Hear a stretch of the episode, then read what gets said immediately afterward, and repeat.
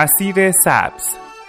آمادگی برای ازدواج از دیدگاه دیانت بهایی.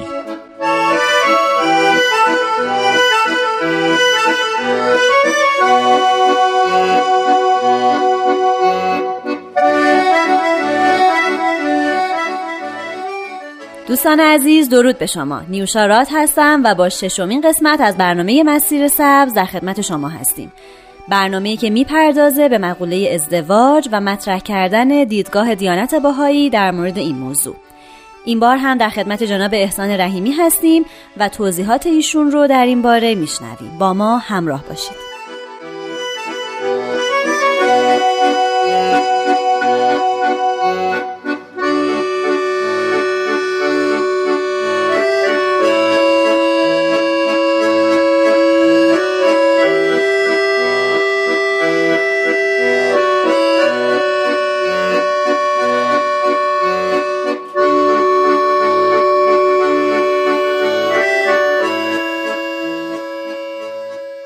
رحیمی خیلی خوش آمدید.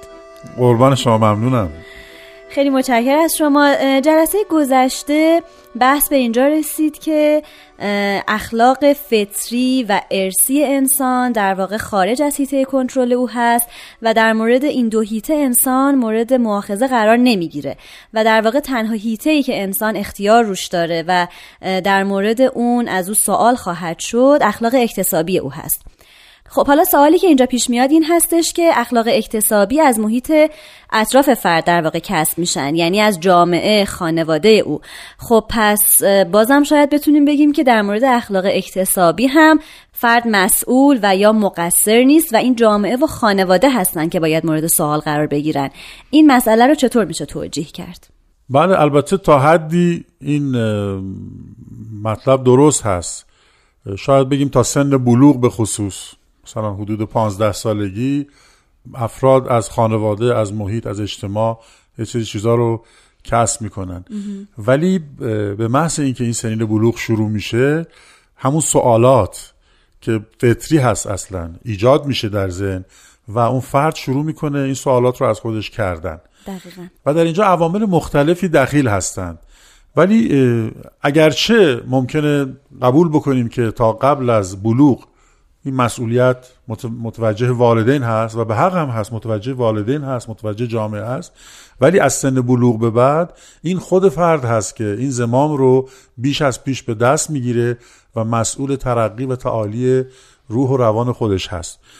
مثلا یکی از شبه هایی که در همین زمینه مطرح میشه این هست که بعضی روانشناسان معتقدند که به همین دلیلی که به اصطلاح فرمودید فرد در مقابل در اعمال خود بد خودش مسئول نیست.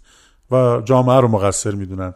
حضرت شوقی ربانی ولی امر دیانت بهایی این نظریه رو رد میفرمایند. میفرمایند که افراد بعد از سن بلوغ مسئول اعمال خودشون هستند.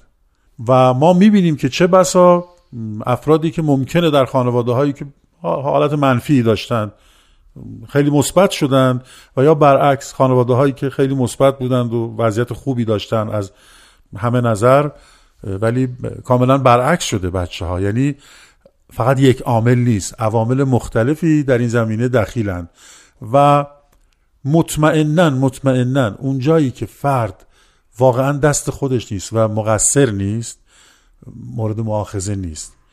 دقیقا اون چیزی رو که خودش در او دخیل هست. و در اینجا باید ذکر بکنیم که خداوند خدای تک تک افراد هست و هیچ کدوم رو وا نمی‌گذاره. ما حتی در آثار دینی داریم در قرآن مجید داریم. چون در قرآن به طبق اون که در دور به اصطلاح کودکی آدم بود وقتی که در قرآن زنده و مرده رو مثال می‌زنه منظور زنده ایمانی و مرده ایمانی هست. درست. ما در قرآن داریم میفرمان یخرج الحی من المیت یعنی مؤمن رو از غیر مؤمن به وجود میاره. یا برعکسش هم داریم یخرج المیت من الحی. خداوند اون مرده رو از زنده به وجود میاره. و حضرت عبدالبا اتفاقا جالب این مثالی می‌زنن در این مورد. میفرمایند که مرتکب معاصی را مقتضای عدل الهی عذاب و عقاب است. به هر صورتی که باشد. زیرا عقوبت مبنی بر اراده انسان است. نه از برای شیر و اخلاق موروسی چه بسیار که پدر و مادر در احسن اخلاق و پسر در اسوع اخلاق. اسوع یعنی بدترین. و یا بالعکس نوح و کنعان را به خاطر آر و اکرمت ابن ابی جهر را ملاحظه کن. این کفایت است. و از اون گذشته ما در یکی از بیانات هست ولی امروز داریم که میفرمایند اول باید به افراد بشر پرداخت و به تربیت نفوس ابتدا و قیام کرد. تا ملل عالم که مرکب از افرادند و دول که از اجزای ملت محسوب هر دو تقلیب گردند. بسیار خوب متشکرم از توضیحاتتون. اگر اجازه بدید بریم یک استراحت کوتاه داشته باشیم و برمیگردیم.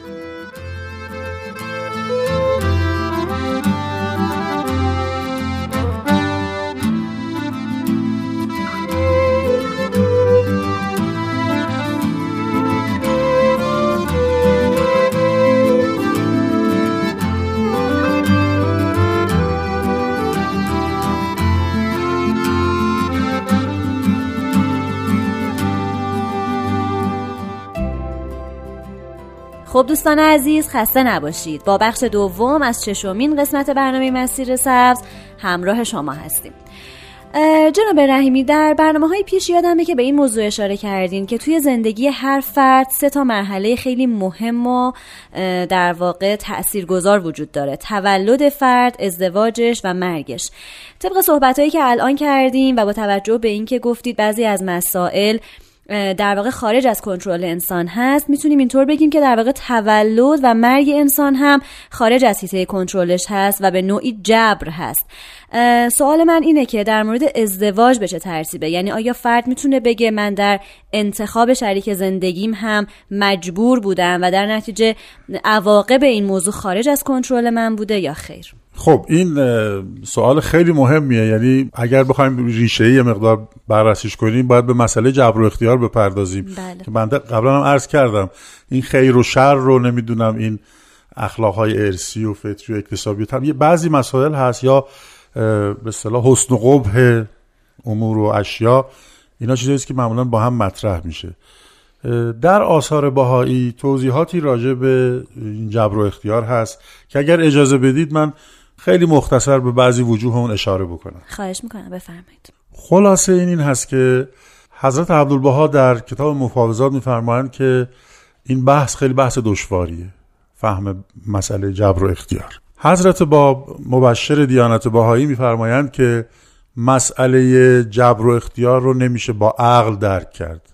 ما قبلا راجع به این موازین صحبت کردیم از جمله عقل چون عقل محدوده و مسئله جبر و اختیار متعلق به علم الهی است و ما احاطه به اون نداریم. یعنی بشر احاطه به اون علم نداره که بخواد اون رو بفهمه. ولی نکته ظریف اینجاست که اشاره میفرمایند فقط اونهایی که بصیرت فعادیشون بصیرت ایمانیشون باز هست می‌تونن با تایید از در حقیقت تعالیم الهی نفسات روح القدس هدایات ربانی یک جوری این جبر و اختیار رو بفهمن یه نوع شهود کنند یه نوع درش زندگی کنند به طوری که براشون مطرح نباشه بلکه صرفا عمل به اراده الهی رو در حقیقت نفس آرزوی خودشون بدونن.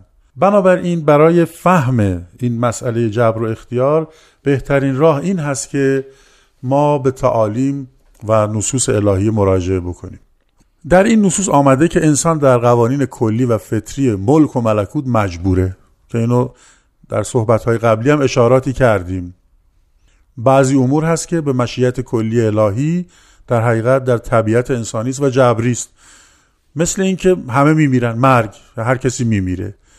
مثل فرض کنید خواب نمیشه نخوابید. درست. یا مثلا عروض امراض در عالم مادی عالمی که زمان و مکان داره تغییر و تبدیل داره شما غیر ممکن آدم مریض نشه. یا انحطاط قوا و ضرر و زیان. اینم طبیعیه. یا حتی میفرمایند گاهی قلت اولاد و تنگی رزق. مثلا این اشاره میفرمایند. یعنی کمی فرزندان و یا تنگی رزق. اینا رو میفرمایند که خب اینا چیزایی که چیزای کلی هست. اصولش رو میفرمایند.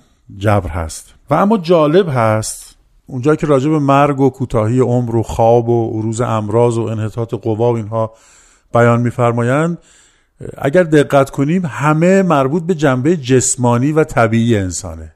ولی از جنبه های دیگر به نوعی به اختیار خود انسان هم ربط پیدا می‌کنه همین مراتبی رو که فرمودند.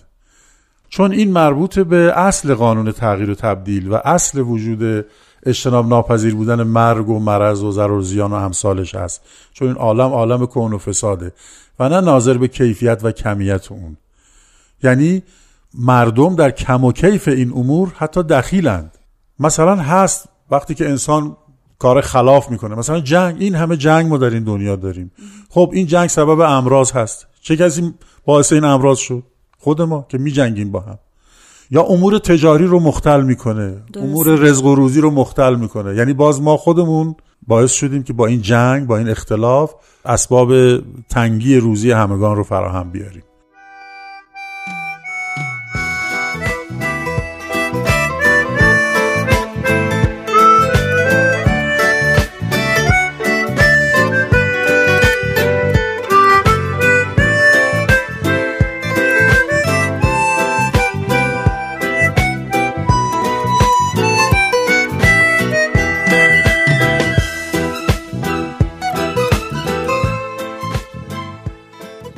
دوستان عزیز خسته نباشید. رسیدیم به آخرین بخش از ششمین قسمت برنامه مسیر سبز.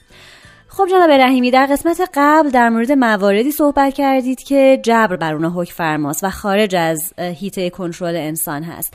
خب حالا لطفا در مورد این صحبت کنید که انسان در چه مواردی مختار هست. آیا ازدواج جز اون موارد هست یا می‌تونیم بگیم جبر بر ازدواج هم حکم فرماست؟ به طور کلی انسان در اموری که مربوط به خیر و شر میشه مختار هست. یعنی اون چیزی رو که خداوند فرموده بکن و اون چیزی رو که فرموده نکن. انسان در اینها مختار هست. چون همین که خداوند از انسان می‌خواد این کار رو بکن این کار رو نکن نشان از این داره که فرد مخاطب آدم مختاری هست که می‌تونه این کار رو بکنه و می‌تونه این کار رو در حقیقت انجام نده. برای توضیح این جبر و اختیار و جنبای مختلفش مثال جالبی از خانوم حضرت شوقی ربانی ولی امر بهایی هست. ایشون در توضیح میفرمند که خداوند به هر فردی یک دار قالی رو داده با اندازهای مختلف نخهای با رنگهای مختلف. و اینا جبره. یعنی اینکه به هر کسی چه سایزی رو چه رنگهایی رو داده اینها جبر هست. ولی اینکه حالا یه فردی اصلا شروع کنه این بافت رو شروع کنه یا نکنه به انتها برسونه یا نرسونه کیفیت بافتش چطور باشه یا نباشه. اینها بستگی به اختیار خود فرد هست. این توضیحی رو که میفرماند هم نشون میده که ما در بعضی امور مجبوریم و در بعضی امور مختار. ولی نکته بسیار بسیار مهم اینه که در اموری که خیر و شر هست ما در حقیقت مختار هستیم. یکی از احکامی که خداوند در تمام کتب آسمانیش فرموده ازدواج هست. در مورد امر ازدواج خب حکم اون در همه ادیان جاری شده که ازدواج بکنید. در دیانت بهایی هم فرمودن ازدواج بکنید. ولی چیز اجباری نیست. امری است که بسیار بسیار خوب و توصیه شده است. اما یک فرد می‌تونه اگر شرایط مناسبی رو نداره فکر می‌کنه ازدواج نکنه. و چرا این امر خیلی توصیه شده؟ به خاطر اینکه نسل بشر ادامه پیدا بکنه. چون خلقت خلقت این عالم بدون وجود بشر حقیقتا محمل هست. برای اینکه انسان اشرف مخلوقات هست و با وجود انسان هست که این همه مخلوقات بسیار عالی که همه مظاهر اسما و صفات الهی هستند جلوه اکمل خودش رو می‌گیره.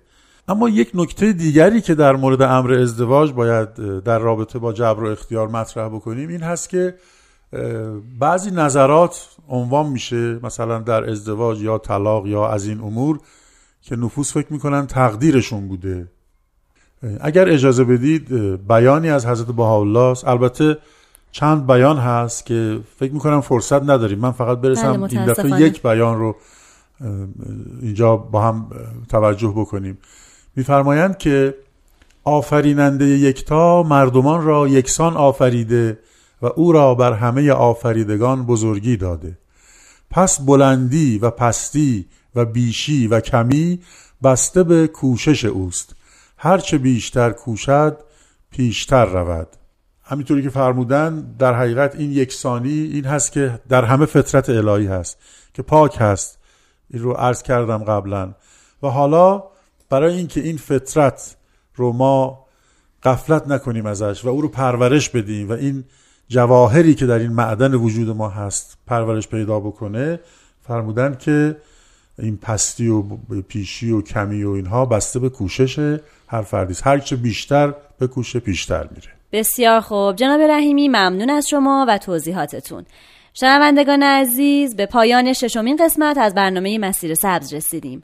لطفا با شماره تلفن 201 703 671 88 88 تماس بگیرید و حتما حتما ما رو در جریان انتقادات نظرات و پیشنهاداتتون قرار بدید. برنامه رو هم که می‌دونید از کانال at Persian BM می‌تونید دانلود کنید و بشنوید. تا برنامه بعد شاد باشید و خدا نگهدار.